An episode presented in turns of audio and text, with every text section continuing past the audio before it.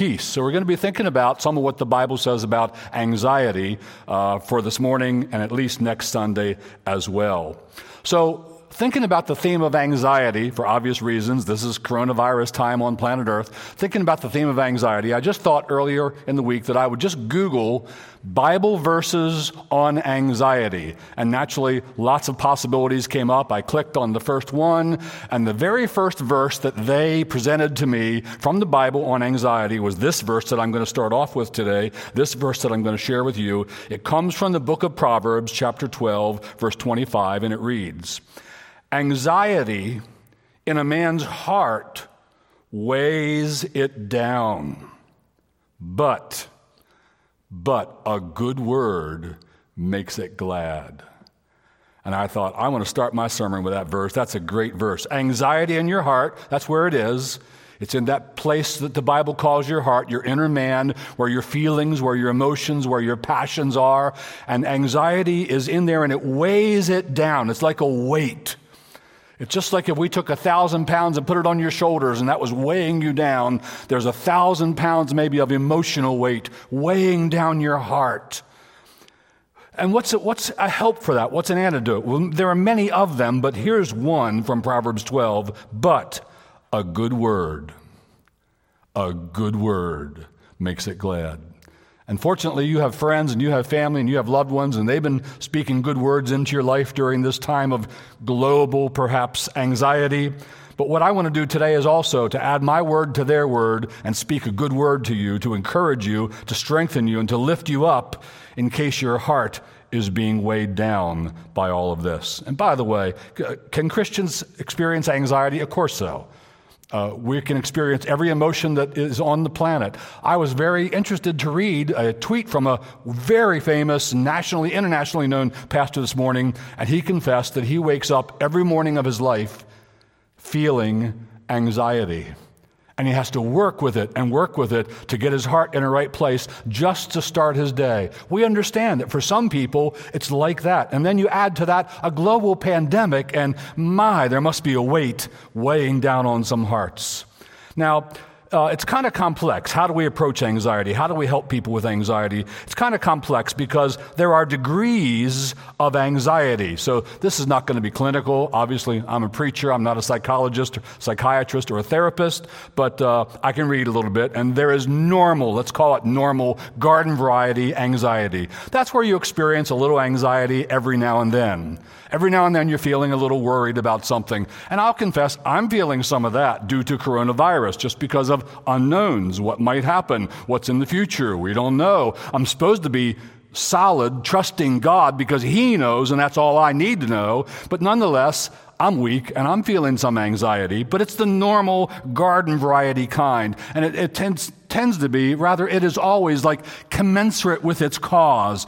Uh, if, if I told you about it, I have this amount of normal anxiety, you would say, oh, that makes sense because look what's going on and that fits. It's not way beyond what ought to go with that, with that cause. So there's normal anxiety. And then there's what I'm going to call above average anxiety, and that is people who are like temperamentally disposed to anxiety. And there are people like that. Like they have way more anxiety than somebody in the normal category does. It's just part of their life, it's part of how they're wired, it's part of how they're wound. There's a patron saint of this above average anxiety in the Bible. In the New Testament, Jesus had an interaction with her. Can you think of her name? Martha, Martha, you are anxious and troubled about many things. This was her character. This is the way she was wound, whether it's nature or nurture, whether it came from the womb or through how she was raised or a combination thereof, doesn't even matter. She was just a woman who tended to be anxious and troubled about many things. So there's above average, and then there's clinical, and you're absolutely overwhelmed. Your life is dominated by anxiety. You are being eaten up by. You are controlled by anxiety. You are one big anxiety person, and it's totally out of proportion to the problems that it relates to. And I, I want to say this lovingly and graciously and kindly. Um, you need more than this sermon. You also, you need more than these words. You need words from a therapist who can really help you. And you might even need to see somebody who can give you some meds because there are, there are brain things and not firing in this part, but firing too much in that part. And chemicals are off things that get a person to the clinical level of anxiety. So I don't want you who might be clinical to hear this message and say, oh, I have to make myself better. No, you're going to need a lot more help than that to make things better. So it's complicated. Most of what I'm talking about today, and what I think most of what the scriptures that we're looking at have in mind, are normal and maybe above average. And when you get to the clinical level, you really do need some professional help. Now, Today, we're going to look at one of the greatest passages in the whole Bible about anxiety. So far as I can think, it's certainly the longest single teaching passage that's covering anxiety, how we're supposed to think about it, how we're supposed to approach it, how do we deal with it. And it is found in the Gospel of Matthew and the sixth chapter, which is part of Jesus' famous Sermon on the Mount. And here we're going to jump right in. Now, let me warn you uh, the Lord Jesus doesn't pull any punches here. He's very straightforward. He doesn't soften it. He doesn't pat it. He doesn't dance around it. So it's going to be very blunt. It's going to, he doesn't even like noticeably express empathy, but we know who he is. We know he is uh, an empathetic, and a sympathetic and a feeling Savior. So we know He's saying these things because He feels our pain and He wants our good, but He goes very bluntly and very quickly straight to the good. So just keep that in mind. Here we go Matthew 6 25. It reads, Therefore I tell you, do not be anxious about your life. Now, could anything be more straightforward than that? Therefore, I tell you, do you need this in Greek or Hebrew, or is English okay? Do not be anxious about your life. And then he gives a couple examples of things in your life what you will eat or what you will drink, nor about your body, what you will put on. So here, here there's a command don't be anxious. And then it, it tells us what we shouldn't be anxious about. First, it's just your life. Well, that makes sense because when we're experiencing anxiety, it's about our life. How's this going to affect me? What's going to happen to me for that? What's going to happen to me if this happens to my friends and so on? So we, we have anxiety about our lives, and Jesus steps right into our life and says, Don't do that. Now, it, it is a command and it is an imperative, but we ought to see it more as the compassion of Jesus. You don't need to be there. You don't have to be. He doesn't want his people spending their time weighed down by anxiety. So he's speaking a good word to help release you from it. And he just starts off very bluntly do not be anxious. Like, are you having anxiety? Don't. Are you having anxiety? Stop it. Wish it was that easy, right? But that's what he's saying. Don't be anxious about your life. And then he goes into those particulars. Don't be anxious about whether you'll have food. Don't be anxious about whether you'll have water. Don't be anxious about whether you'll have clothing. So here he's giving you like a blessed relief, the things you worry about, even like the basic staples of life. I release you from that. You don't need to worry about that. In fact, I command you not to worry about those things. So, your life in general, food, water, and clothing in particular, represent a whole lot of things. It's your life. And about it all, Jesus is saying to you, don't have anxiety. Now, I already mentioned this. I want to mention it again. This is going to be harder for some and easier for others, and that's kind of not fair, is it? Some people are going to really struggle to deal with their anxiety because it's more than normal garden variety and it's just not fair, but it is so. There are a lot of things on this planet that aren't fair and we don't get equal treatment in a whole lot of things. It's going to be harder for some, it's going to be easy for others. No credit to them, it's just easy for them. But notice he says, um, don't be anxious about the basic necessities food, water, and clothing, which reminded me of a passage in the Apostle Paul. It's in 1 Timothy 6, and I'll put it up here for down there for you, where Paul talks about those things. He says, Godliness with contentment. Now, what is contentment? Contentment is when you can say, Ah, it's good. I'm good. It, it's enough. I am satisfied. If I don't get any more, it's okay with me. Ah. Paul says, godliness with contentment, with that, is great gain. You want to really move forward in life? Get some contentment. You want to really gain? Gain contentment. And then he, he gives his reason why he says that. For we brought nothing into the world, and we cannot take anything out of the world, but if we have food and clothing, and Paul leaves out water, Jesus added water. All right, we'll add water.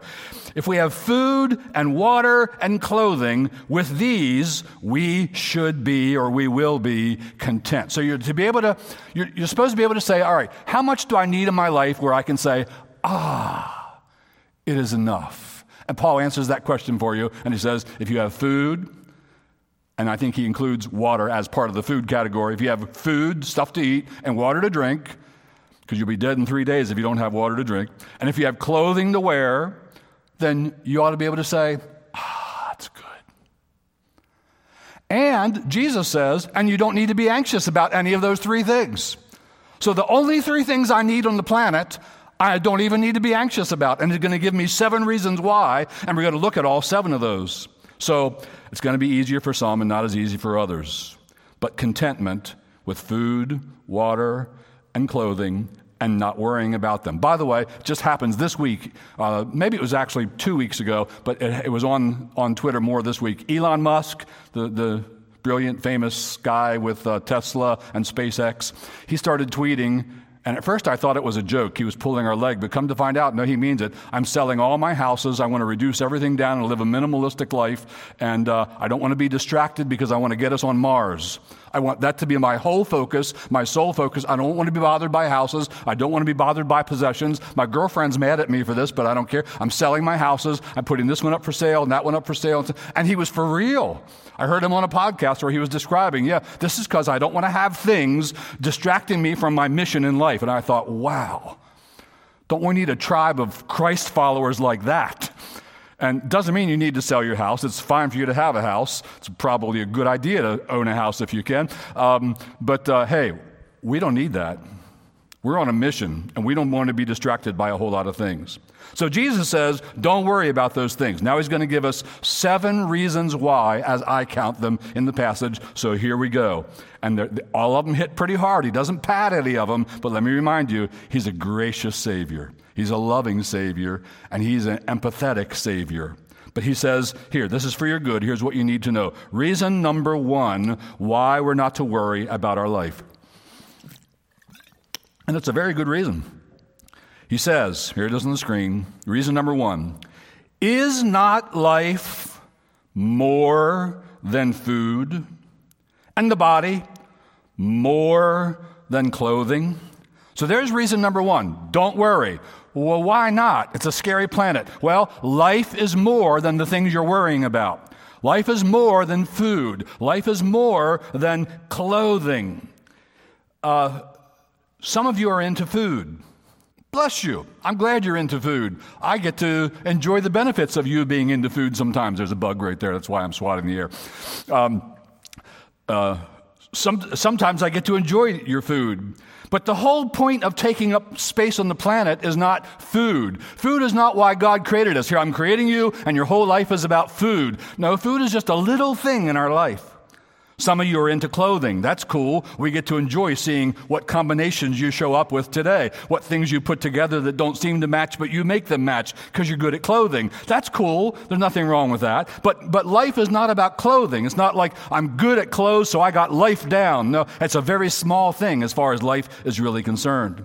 If you combine food and clothing, it can become a nice combination. You ask your wife, can you put on something really sweet? And I'll take you out somewhere to eat, which you can't do right now anyway, but we'll, we'll go.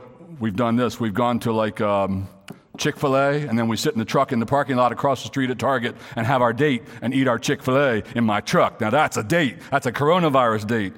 Uh, but say, say you get your wife dressed up and you go out somewhere and you eat very nice. There you have food and there you have clothing. But Jesus walks into the restaurant and he says, Oh, I see you have food. That's nice. I see you're dressed up really cool. That's nice. But I want you to know something. This is not what life is about. You say, well, what is life about? We're going to get to that a little bit later. He's going to tell us. I'll give you a peek ahead. A little bit later in the text, Jesus is going to say, here's what life is about. You seek first God's kingdom and you seek first his righteousness, and then all the food and all the clothes and all the water and everything else you need for your life will be added to you.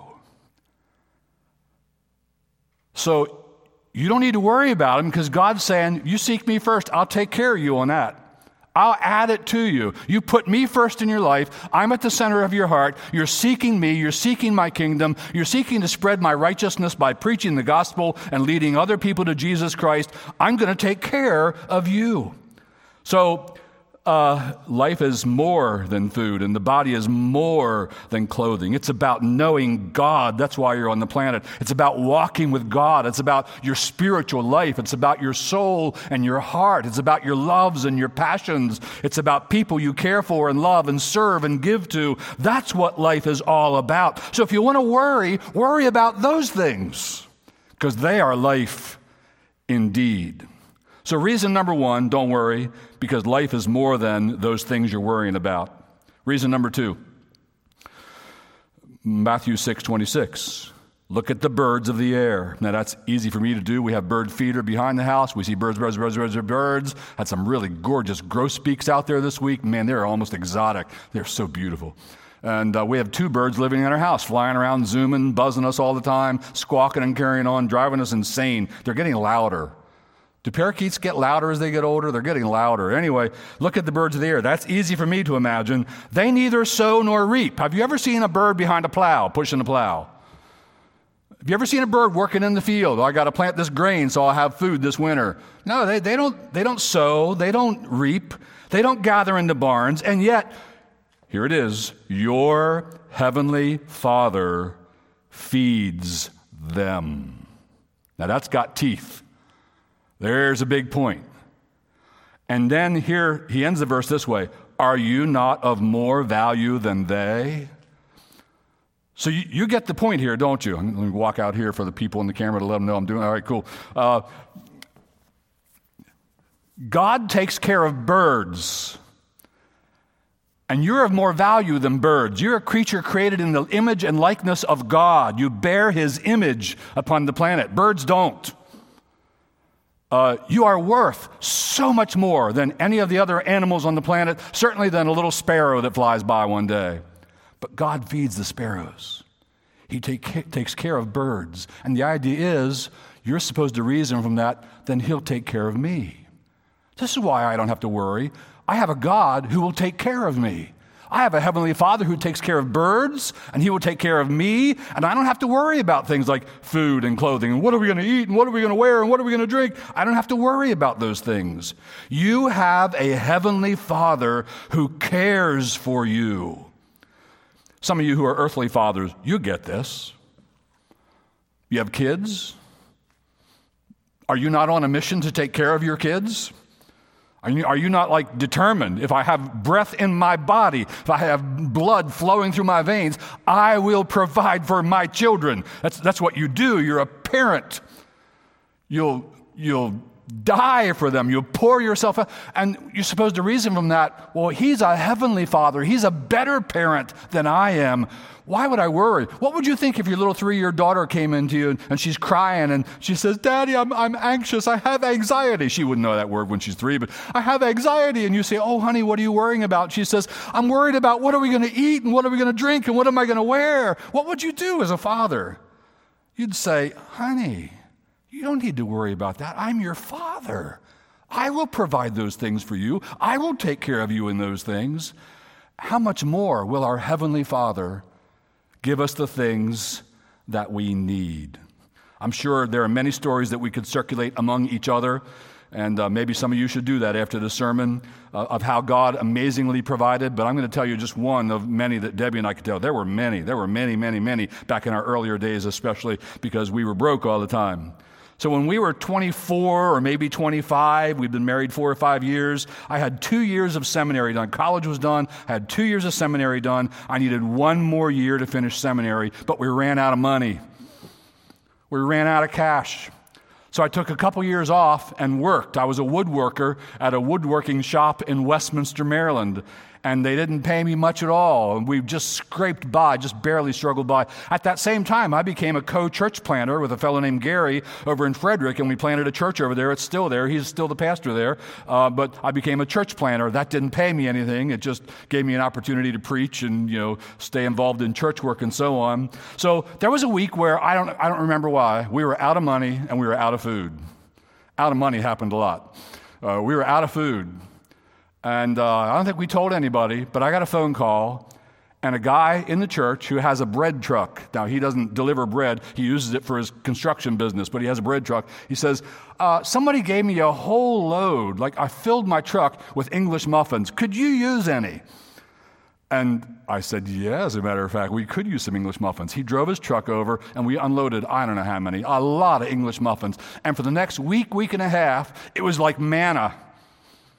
It was like manna. Like the question wasn't, what are we having? It's, how are we going to have them? And we figured out from what was in our pantry every possible way on the planet you can have English muffins to make them not the same. And they kept us alive. And that's like a little blessing from God where He's saying, See what I tell you in the scriptures, I will do. You don't need to worry about food. You don't need to worry about clothing. I take care of sparrows. I'm certainly going to take care of you. Okay, you said, Well, I, am not worried about food and I'm not worried about clothing. I'm worried about dying. There's a virus on the planet. Can I at least worry about dying? Isn't that at least legit? I mean, it is pretty scary. Uh, can I be anxious about that whole thing? Here's what Jesus says next. Reason number three not to worry. Matthew 6 27. And which of you, by being anxious, can add a single hour to his span of life? It's a rhetorical question. You can imagine somebody answering, Oh, I can, I can. No, no, no, not you. Nobody can. Which of you? None.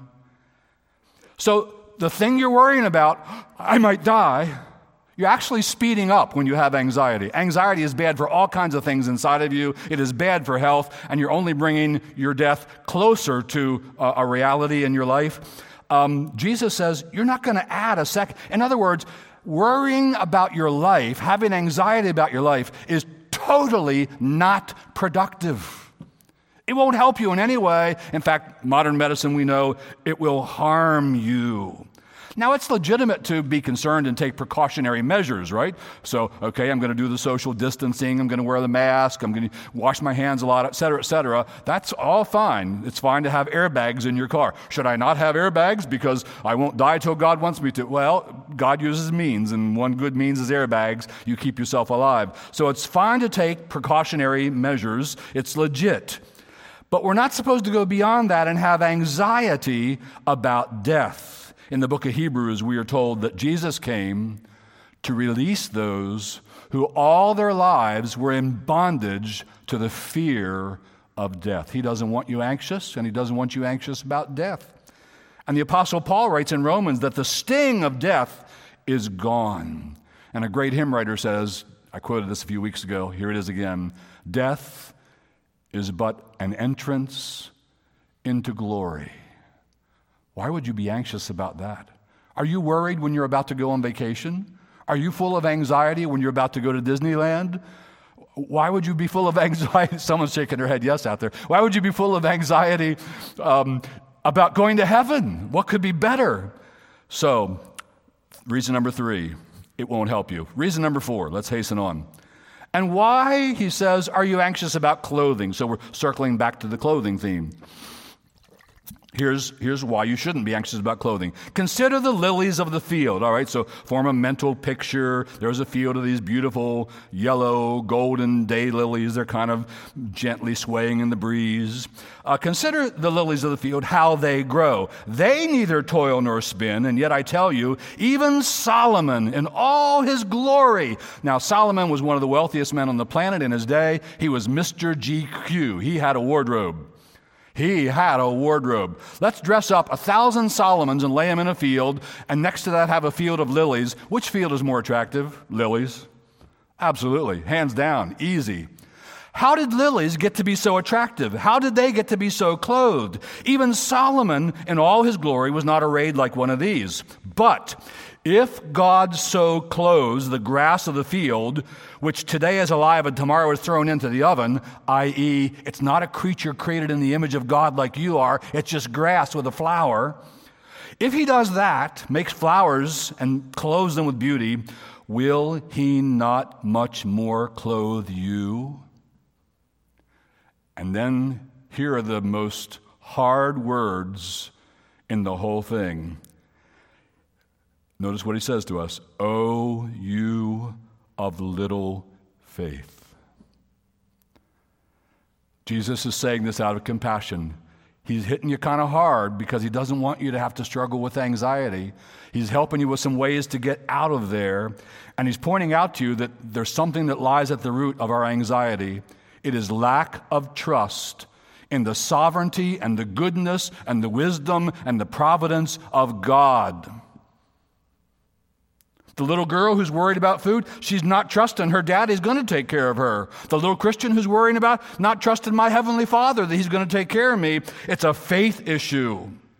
I'm supposed to believe in God's goodness and providential care and his power and his wisdom so I can go, ah, worry. I don't need to worry about those things. That's his department. He takes care of those things. It's a faith issue. Oh, you of little faith. You want to get better at dealing with anxiety?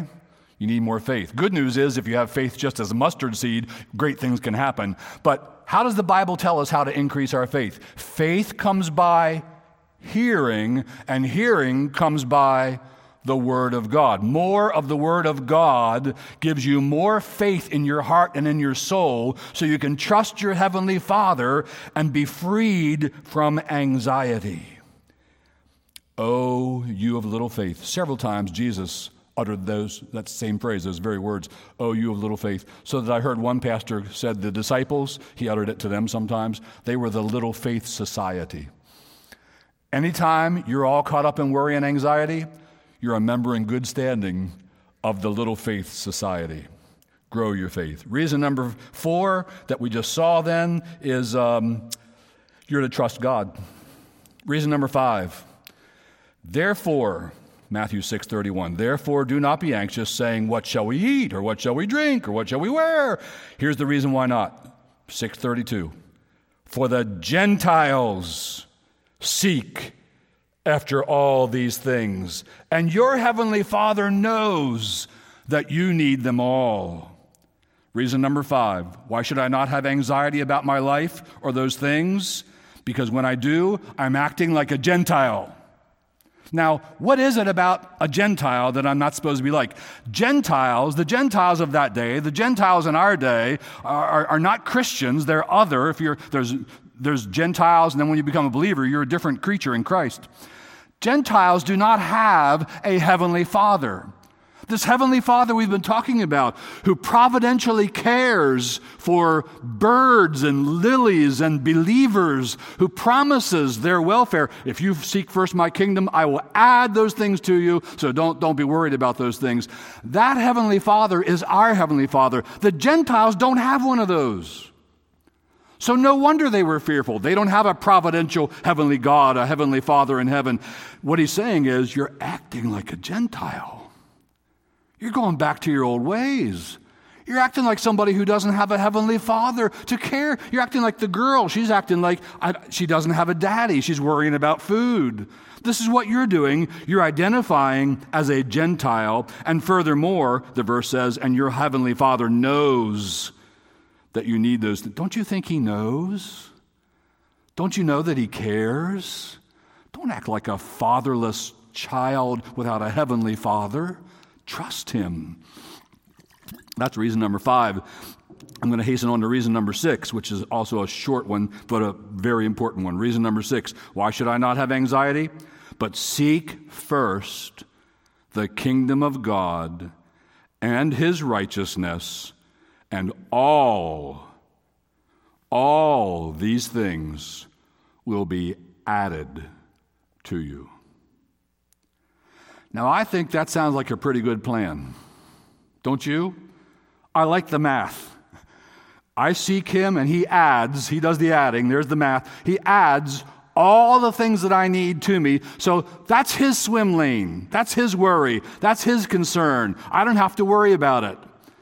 My concern is I want to seek God with all my heart and soul. I want to point my heart right at Him, His kingdom, His righteousness. I want to live as one of His subjects. He's my king. I'm a subject in the kingdom. I want to share His righteousness via the gospel so others come to know and love and follow my king. I'm going to seek that first, and then I'm going to trust Him. It's a trust issue. I'm going to trust His promise.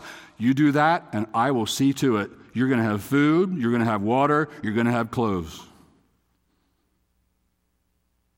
That's a pretty good deal. And remember, when you have food and water and clothes, Paul taught us, with that you shall be content. Ah, that's enough. That's enough.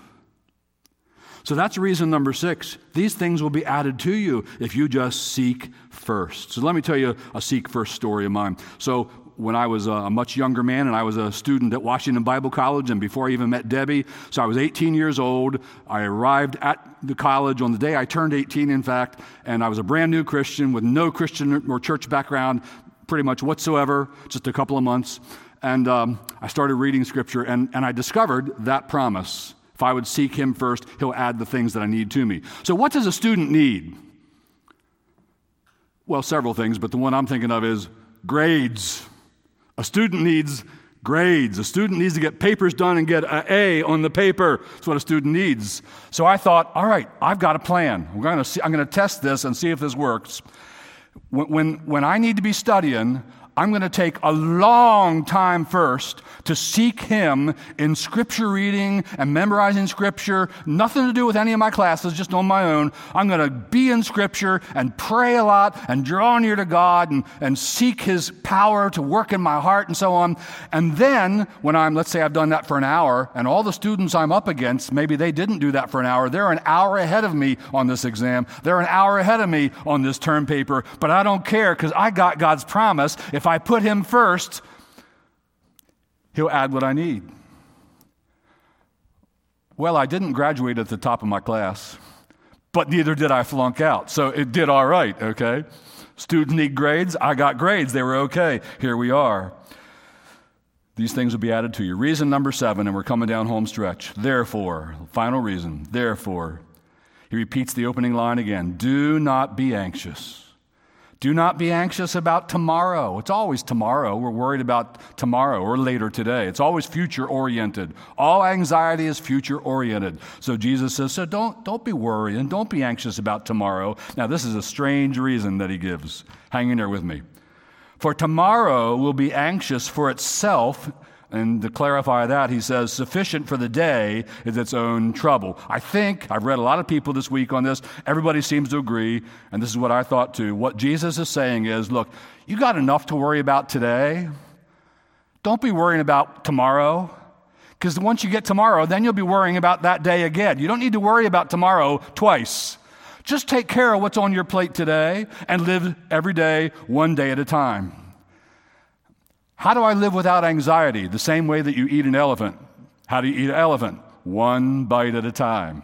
How do I live without anxiety? One day at a time. Lord, I'm focusing on your presence in my life, your provision for me and my needs, one day at a time, and life is going to get better. Focus on today. How am I walking with God today? How am I seeking Him first today? How is He first in my heart and my passions and my loves and my soul today? How am I seeking to lead others to His righteousness? Focus on the kingdom of God in your soul today. So, this is Jesus on anxiety. Now, I have two things to say in closing, and we'll pray. Here's the first one. So, trust your heavenly Father. And there you see the second one already. It's a little silly. Don't worry, be happy. You know that song? Yeah, don't that song. First, trust your heavenly Father. That's a bottom line to Jesus' whole sermon. The problem is one of trust. You're to trust Him. He's got that. That's His concern. That's His swim lane. You have His promises. He will never leave you nor forsake you. You need to grow in trusting your Heavenly Father. And to do that, you need to know more about Him. So, read J.I. Packer's Knowing God wouldn't be a bad idea. Or just pardon me, read a lot of scripture and pray a lot and draw near to Him. Trust your Heavenly Father. What's going to happen with coronavirus? I don't know. You don't know. Nobody knows. What's going to happen with our economy? Nobody knows.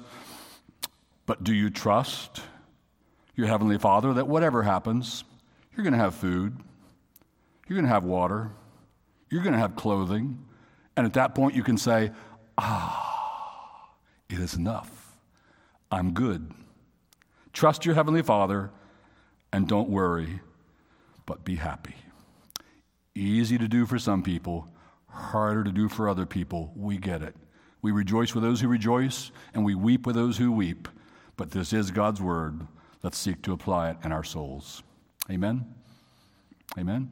Some people in the room, amen. Thank you all. Love you guys. You're here every week. Giving me some faces. Thank you. Pray with me, please. Our Father in heaven, we're looking up to you, praying that you would enable us, weak though we are that you would enable us to, to stand strong in faith, to trust you with what you say about our lives. And would you free us of anxiety? Lord, there are some people listening to this message and they're really struggling with anxiety. Would you draw near to them? Would you help them? Would you relieve their hearts and their burdened souls carrying around a heavy weight? In their hearts. Would you be their God and Father? Would you help them to feel that you are a heavenly Father? And Father, perhaps some who are listening have never even come to you, that you would be their heavenly Father. And we pray for them. We pray that you would draw them to yourself. And that right now, people who are listening to this message would turn to you, Lord Jesus, and say, Lord Jesus, I'm now believing on you. I'm becoming a Christian. I want to be one of your people one of your followers. I want your promises to work in my life. I'm turning to you. Forgive me of my sins. Be my Savior, my Lord. Father, we pray that you would draw people to yourself through faith. We ask in the name of Jesus. Amen. Hey, let me remind you there's a Connect